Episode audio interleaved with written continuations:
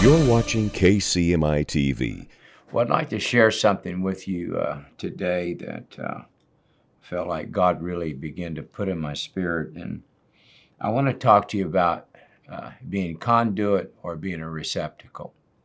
And you said, Pastor, I don't know what that means. So um, I, I want to go ahead and read a verse out of John chapter 7 and verse 38. It says, he that believeth on me, as the scripture has said, out of his belly shall flow rivers of living water. And uh, I just been reflecting on this because I think that I can look back in the early years of my life and I probably would have been more of a, a receptacle than I was conduit. And the difference is people that are that I would say are spiritual conduit are connected. And people that are receptacles are just an isolated uh, container. They're not connected to anything. And um, when you get around people that are connected to the Holy Ghost, there is a flow there you know you we hear the word cistern in in the bible and it's simply uh, it's different from a well. A well is where there's water that's continually being replenished and so there's no stagnation and yet a cistern has really nothing flowing through it and so it becomes stagnated it becomes old. Uh, there are so many believers who there's not they're not connected you know, their prayer life, they're studying the word, and they don't study the word of the Lord. And so what happens is they live in defeat. And here's what happens to people who are recept- receptacles. And they're, you know, uh, I'll give you a, an example. Uh, electricity in a house, the wiring that goes through that house, that is conduit. There's something, you just hit a switch and something begins to course all through the wiring in that house. And what does it produce? It produces light. Now, you can take something else called a flashlight, it's not conduit. It can produce light for a little while, but because it's not really connected to a power source that's being regenerated, it's going to die. There are a lot of people who had a one time infusion of the Spirit of God in them, and because they did not stay connected, the light's gone out in them. And so, people that um, are not conduit in the Lord, that the Spirit of God doesn't constantly flow through them, what happens is they are dependent on somebody else for survival. They, they can't self generate in them the Spirit of the Lord. And God intends for you and I not to be somebody that just soaks it in and that's it, but there has to be a release.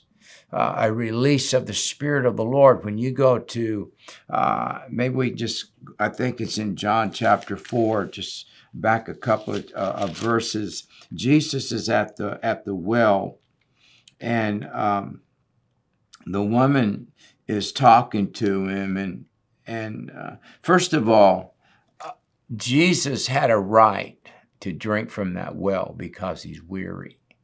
But see people that are conduit realize that not everything that god gives me is for me. It's you are a conduit that God will release something in you because it needs to be released to somebody else.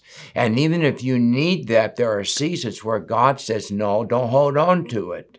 See, unbelief will make you hold on to everything that comes into your life because unbelief says, I'm pretty sure I'm not going to have access to this again in the future. And so you latch on to it. Faith makes you believe. It doesn't matter how impossible it is. If God's saying release it, I'm going to release it. Then what happens? You become a conduit. And when you're a conduit, you are connected to something that's releasing life. And so this woman at the well, you know, she's she's questioning Jesus, and uh, Jesus said, "Whoever drinketh this water shall thirst again." Talking about that well, Jacob's well.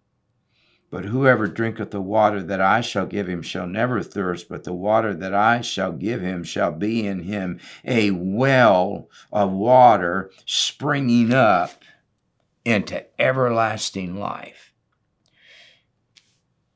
Most Christians who walk in defeat, it's because there's not a freshness that flows out of them. So, well, how does that happen then? You got to drink of Jesus. Even and he he said it even more emphatically. He said, "Unless you eat my flesh and drink my blood." Excuse me. And so the, the spirit of unbelief will disconnect you from God. I was thinking of the verse, um, you know, the Lord says in, in, in John chapter 7, verse 38, He said, that out of your belly shall flow not a river, but rivers of living water. And when when you go back to the book of Genesis and when God is he has created Eden, all right? This garden place with the presence of the Lord where there's fellowship. What was indicative? What was descriptive of Eden? The Bible said there wasn't just one river flowing out of Eden, there were four there were four rivers and they were flowing to the different parts of the earth. Why? Because God intended for that place that Adam was in that he could enjoy it, but he intended for there to be a release that it not just be contained in there. I, I want to go back uh, to another verse here.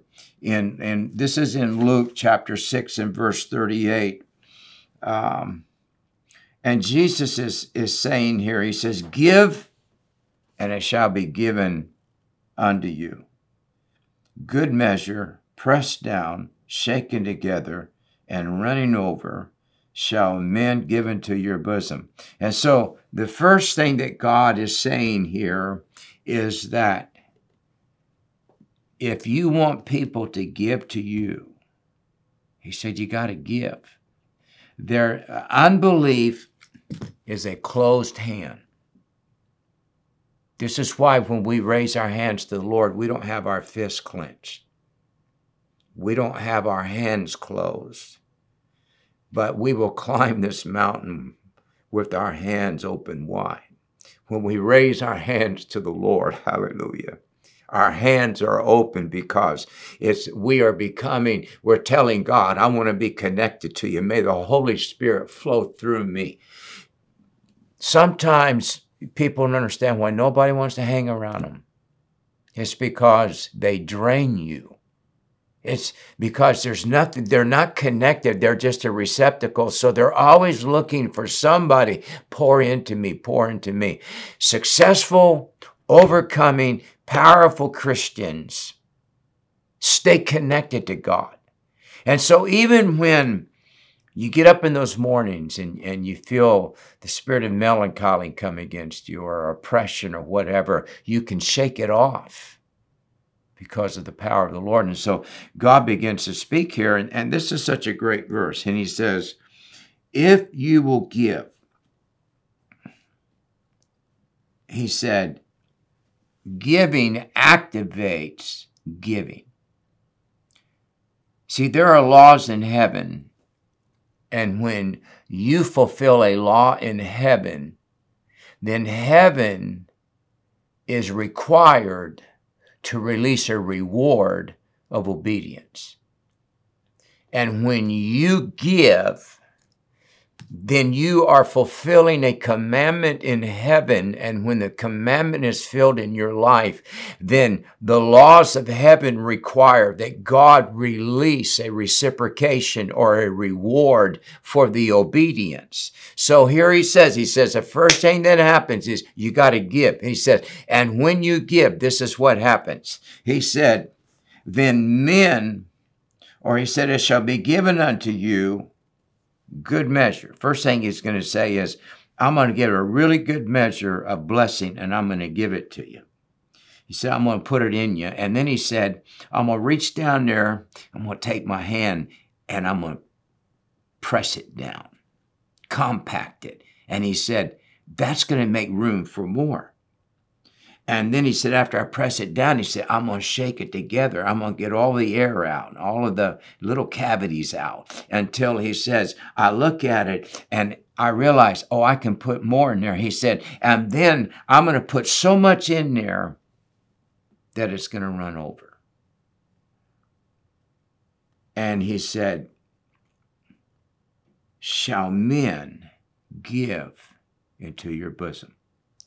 All right there are there are two avenues for you to be filled. There is a there is a spirit realm where you're connected to God and you don't allow the enemy to break that connection. So you are constantly full.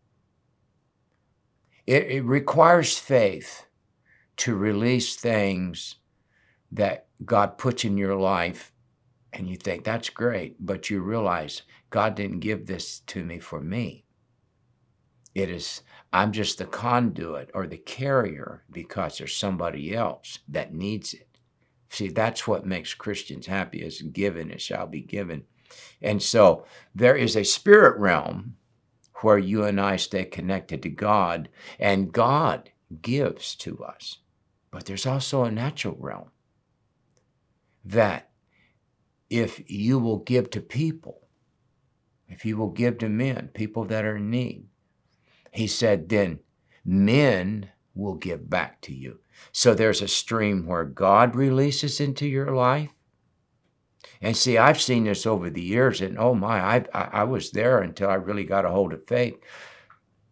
There was a place where I had a good prayer life, and God released into me and I could preach under the anointing and, and minister to people, but I struggled in the natural realm. We struggled, we, we drove old cars and we lived in an apartment and, and, you know, we didn't have enough money to go on a good vacation until I realized that I can't just give to God.